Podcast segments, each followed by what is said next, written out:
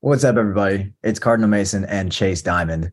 I'm doing this intro because I love talking, and Chase is very humble. Um, we had an idea to do a new little series called the Diamond Download because there's so much that Chase has to say when he's when he's down to talk, and um, I think it'd be a great idea for us to do some video and, and talk about the relevant things that are happening in our world. What do you think about that, Chase? Dude, let's do it. And I think you've got a couple of surprise topics, so this should be fun. Yeah, so we're gonna open with a little segment that I titled um, Two Monkeys Blabbing. Um, because we both don't really know a whole lot about this, but I really want to talk about how Facebook screwed everyone. Um, in you know, in classic Reddit fashion, can you explain like I'm five what happened uh, to everyone's ad account and why they just overspent? Yeah, as an email guy, I know a little, little bit about what I've seen on Twitter. This has been all over my feed the past few days since it's happened, but from what I understand, this has been the largest overspending on ads that us or any agency partners have ever seen. From what I understand, around midnight or 1 a.m. a couple days ago, Facebook, for some reason, spent all of the budget within minutes or within an hour. So all the budgets for the entire day that was supposed to be spread out and paced just skyrocketed and went through the roof all at one time. And brands and agencies are very confused and very upset. And very unsure on how it's going to be handled and processed. So praying for our clients that they all get refunds in the amount that was overspent, but you never know how this goes. So it's it's very unfortunate. W- what do you know about this? I only know what Nick Shackelford has tweeted. That's all I know, dude. All my my Facebook knowledge, literally in general, comes from what Shaq tweets. Um, I saw a headline about how like Meta was being there was like it was like I saw a number that was like 700 million lawsuit maybe? Does that have anything to do with this or is that a different thing? Crazy. I mean that would have been a really quick turnaround for a lawsuit so no yeah. clue but if they don't right. handle this i gotta imagine there's gonna be some issues. I mean dude like spending that much money that quickly and just blowing up the cpms from what i saw like it already was bad as is and this is just like next level. There has to be a bug or something that had to happen like that's it's not okay. Do you think that it's going to turn anyone away from Facebook, or is Facebook always going to be sort of like the the king of advertising for like D2C brands specifically? Yeah, you know, I think unfortunately for like the foreseeable future, people's hands are tied. I think like Facebook, Instagram, I guess Meta, as they call it now, it's still hard to get used to. Like it's really the place to spend your money. I'd say probably 60, 70% of our brands are spending all their budget there, um, or, or majority of their budget, I guess I should say. And then obviously people are looking at things like TikTok and Snapchat and you know paid search, but most of the social spend from what I've seen has been there because over the years it's been really good. And obviously over the past couple years it's been kind of a hit or miss, which is it's interesting. In the line of work that we do, this stuff doesn't really happen, right? You're not spending all your budget or sending all your emails by accident in a in a day on a Klaviyo or a SendLane or something. So it's very uncharted territory, I think, for both of us. Thank goodness, dude. Email is the safest thing to do. We can do our thing. Um, and you know, Facebook can stay over there. It's too too many things that can go wrong when you're working with Facebook. Email is like the worst thing that happens is like people unsubscribe. You know what I mean? Like there's nothing, there's nothing really that bad that can happen. Um, I think that's really all we're qualified to say on Facebook. Is that what you agree? Agreed. Okay, let's move on to the next one. Um, so you as an agency owner, Chase, you have insight into hundreds of different you know D2C brands. Um, what would you say are the traits of the most successful brands? And like what are some of the brands that you think are like crushing it right now for good reason? Yeah, I think like the biggest thing that I've seen brands do well is they really humanize the brand. They find the personality or they find a way to communicate what the brand stands for in a way that either gets people to say, Hey, yeah, this is me. I'm going to raise my hand. I'm for this or on the flip side, right, it's a little bit polarizing the fact that brands, you know, turns people away and people typically are like, this isn't for me. So there's a client that we used to work with called formerly called Nuggs. I think as you mentioned before, it was called Simulate. And I know you were the copywriter on that account, so you'll be able to speak to this more in a minute. But what I love about them is they were just so ridiculous and outlandish and fun and playful and just crazy. And they really took, I think, like brand and affinity and community to the next level but they did some spicy chicken nuggets launch where like you had to, you know, have the notification on on Instagram and then you had to subscribe to their OnlyFans. And this was like when OnlyFans was like kind of trendier and kind of funny and, you know, obviously like doing a chicken nugget alternative or whatever it is on an OnlyFans. It's just it's just ridiculous. And then they did Mm. countless other emails that I know you were a part of, things where it's like this nugget trail where like you literally would scroll down your inbox and we'd have like this zigzag of emails um, about nuggets. Like there'd just be images of nuggets. And at the very bottom, it would say something like, Hey, if this was funny and wasted your time, forward this to a friend as well that might get a kick out of it. And then you, you worked on a couple emails, which I'll let you speak up in a minute. But just what I love about them is they were uniquely themselves. They had this voice and this personality that allowed people to be like, oh, I really dig this. And at the end of the day, they happen to be a chicken nugget company. But I think that's not why people buy. People buy because they really vibe and dig with the company.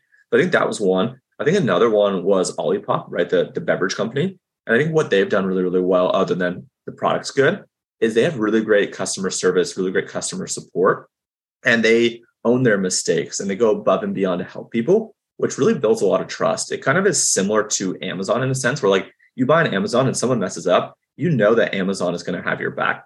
They're always customer centric. And I think the brands that are customer centric and put the customer first, doesn't matter what they sell, whatever they produce, people are going to buy. What are your thoughts? And can you speak to some of the emails about Nuggs that you worked on? specifically with nuggs um by the way i remember that the one with the trail um that was it. That one went down in history. Like it, it's kind of like a silly email. Like it wasn't super but like i remember it performed really well for some reason in nuggs' account and we ended up duplicating that same thing and just like cloned it across like five other accounts at least that i was on. So i remember that um that one was a bit of a, a trendsetter. Um i i think like the thing with nuggs and with olipop and all these brands it's like they obviously have a good product, but I think the most important thing is that the brand represents a type of person that you would want to be friends with. Yes. Like Nuggs is at this at the time that I was working for them, they were kind of edgy and immature and silly and funny. And like you're you look at them and you're like, I would be friends with that person if they were a person. Same with Olipop. Like Olipop's really chill and kind of um like laid back. It's the type of person you want to be around. And so when you find your people, the people that are going to be buying from you are the people that just straight up like you because they like you, not because your product is great, even though that obviously is a, a, an important part of it. But that like that's kind of why you have all these creator brands right now. Like everyone loves Mr. Beast. Children love Mr. Beast. My grandma watched a Mr. Beast video one time and she sent it, she emailed it to me. She was like, check this out. I was like, I've seen this. This is like a five-year-old video. you know. Crazy. Um, but yeah, I mean, that's why Mr. Beast can sell literally anything to his audience and make seven figures in the first two days. You know, Yeah, I think on that note, like when brands put people first and their campaigns are focused on, right, there's a couple things that people focus on uh, selling, education, entertainment, etc. I think Nuggs had a really interesting strategy where it was focused on entertainment, but also selling kind of indirectly, right? And I think certain things like the exclusivity. I remember when they did the Spicy Nuggs launch, they really hyped it up and they really produced a bunch of content about it. And they only did a thousand, I think, boxes or a thousand, whatever it was, quantity.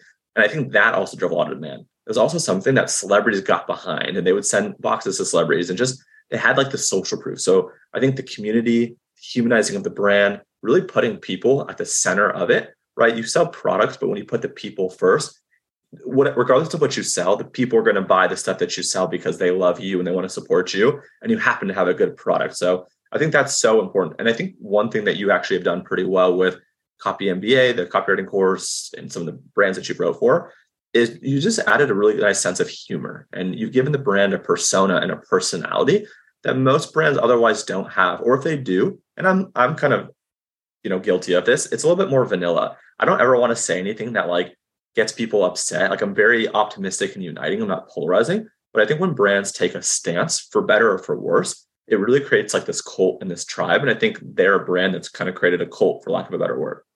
it's funny you mentioned that because I remember when we first started the idea of Alex in my inbox, one of the side benefits of it was obviously you get to do a cool, funky newsletter that like is kind of different from what you're normally doing. But like if you ever want to express an opinion, you over your newsletter, you can do it through Alex, which is me. So like I can say it and I'll take the heat. And if anyone ever's like, Chase, this is really mean, bro. You shouldn't have said that, bro. You can be like, it wasn't me, it was Alex. Because it was. You know what I mean? So like you still get to have a stance. But I mean, you've crafted a personal brand where people just trust you more than anything. Like there's a lot of things I sacrifice by being a little bit of an idiot on social media. like there's like I would never have a B2B audience of people like Al- Alex Hormozi level. That's your audience. But I think we have a cool combination between the two of us of like you have nailed B2B. Everyone who like owns a business wants to be your friend and you have more millionaires that want to meet you than anybody else.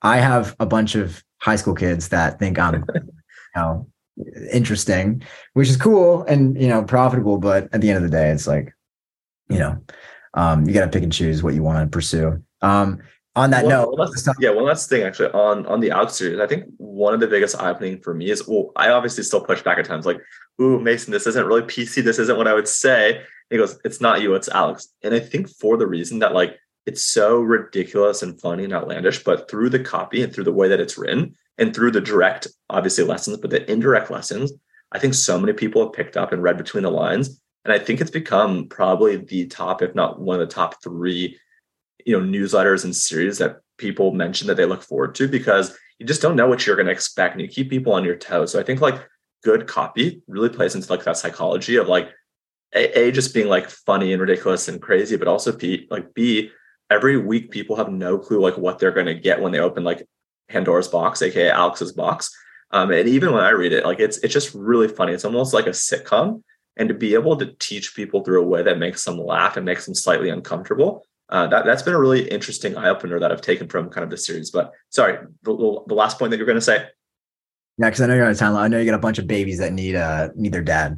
Um, what it, what talk about the benefits of having a newsletter because I'm a bit of a, a doomer online. I think that you know if you're building a business involving yourself and a presence on social media, anything can go wrong. You can get shadow banned or completely banned off any platform at any time for any random reason and I, I've been really sort of romanced by the idea of a newsletter. Your newsletter is massive.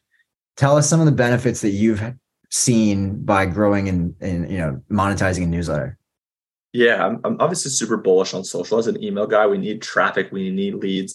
The work that we do is only as good as that. So I use things like my Twitter and my LinkedIn to drive, you know, tens of thousands of people every couple months to, to drive to the newsletter. But the newsletter is the asset. The newsletter is a holy grail that really gives you the license to print. When I think about like campaigns I'm going to run for courses or whatever it might be that I want to talk about, social, obviously I post there, post to all the social platforms. But you know, depending on the day, depending on what I post, a half a percent of people might see it, maybe 10% of people might see it. It really runs the gamut. And there's just way too much variability. I don't know what that's going to produce. Whereas with email, I've been running my newsletter now for about three years. You know, my open rate every send is between you know 45 and 50 percent and it skews slightly but it really doesn't skew that much and my click-through is always typically between 1 to 3 percent sometimes more um, but off very infrequently ever less so i know with a high degree of probability and certainty what my newsletter is going to produce and for every time i do a launch i have special codes i have a code for twitter a code for linkedin a code for sms a code for email and i really track back at the revenue and my email typically does three, five, seven X the revenue of all the other channels typically combined. For sure, on a per channel basis, it outperforms. Even though my newsletter, yeah, I don't know, it's 60, 70,000 people. My Twitter is 110,000 people. My LinkedIn's 200,000 people. So, all things considered, it's smaller in aggregate, but the value of it's so important because A, I think you build a lot of trust. B, people are used to seeing my name in their inbox. And I think over time, people get excited about it. And then C, you just have so much personalization. You can be a little bit more direct and longer form that I can say things about whatever that's relevant to person A versus person B, and it just lands better. Whereas with social, you're kind of casting a large, kind of wide net. It's hard to really be specific and, personal. So I think anyone that's building an audience online, you have to have some kind of lead magnet or newsletter that you drive people to because algorithms change. One of the biggest changes over the past, you know, 30 to 45 days has been LinkedIn's algorithm. I was doing about 5 million impressions a week on LinkedIn, just absolutely crushing. And now I'm still doing decent, but I'm doing 2 million. So I'm, I'm obviously sad and upset. I'm down, I'm down bad. Um, and I know you could probably speak to in a minute TikTok, dude, for three to six months, everything you posted was going viral. You have 300, 400,000 followers on TikTok, millions of views per videos typically. Um, and, and that changes. So the, the evolution of social is that algorithms change, preferences change. Whereas with email, that is the direct access to someone's inbox. And sure, there's you know different filters and there's spam and there's folders. But if you're a good sender and people want to hear from you, you have a license to print money through the asset of an email list. Mm-hmm. Yeah, man. Um, I think that TikTok is one of those high risk, high reward platforms where, you know, like what happened in November for me was I I went from 150,000 uh followers to like 350,000 in about four weeks. Um, I was getting like, you know, some videos were getting as high as three to five million views. One got up to like almost eight million. Most of them were on average getting between one to 500,000. Like that, that was like a baseline. Um, and then, you know, that stuff kind of, maybe it's on me, maybe I did something wrong, but it seemed like after the new year it just started to change. Um, but I mean, the good news is that you don't really need a massive audience to like build a good business based on social media. Like right now, my views are way down. Where like my best video will do between 50 and 80,000. I've had one that got over 100,000 views recently, but I think that was a, a, an anomaly. Um, most of my videos get between like, yeah, like 10 to 30,000. Um, and I'm still getting like, you know, a bunch of free training signups, which equates to emails that I can use. Yes. Um, and it's between like a thousand and fifteen hundred a week that I'm just acquiring. I could do this for, you know, a year and and have a crazy big email list that is an asset that I could use. You know what I mean? So I just got to keep entertaining these people and you, yeah. you can choose a good vehicle and even if you don't have a super strong presence on social media you can really run it up. Yeah your your tiktok funnel of taking people from tiktok and moving them off platform into trainings and email and then monetizing it is genius. And i mean without sharing your numbers your your numbers i know they're i see them they're up way bigger than they used to be even though your views are down.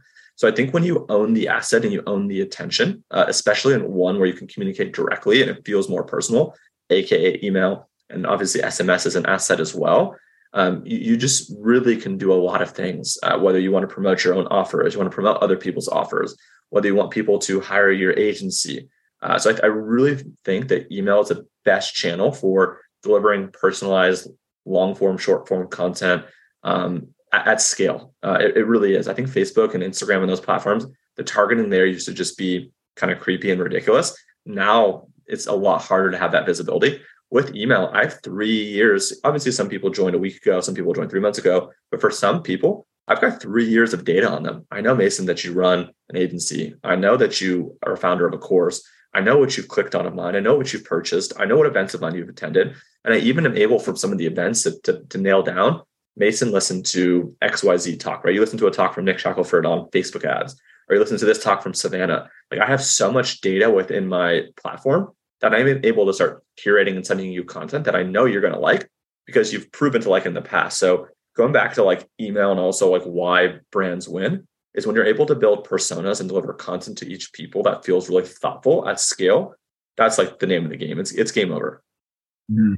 Yeah, man. It's it's honestly insane. Yeah. Three years of an email list is like it gets better as it gets more mature.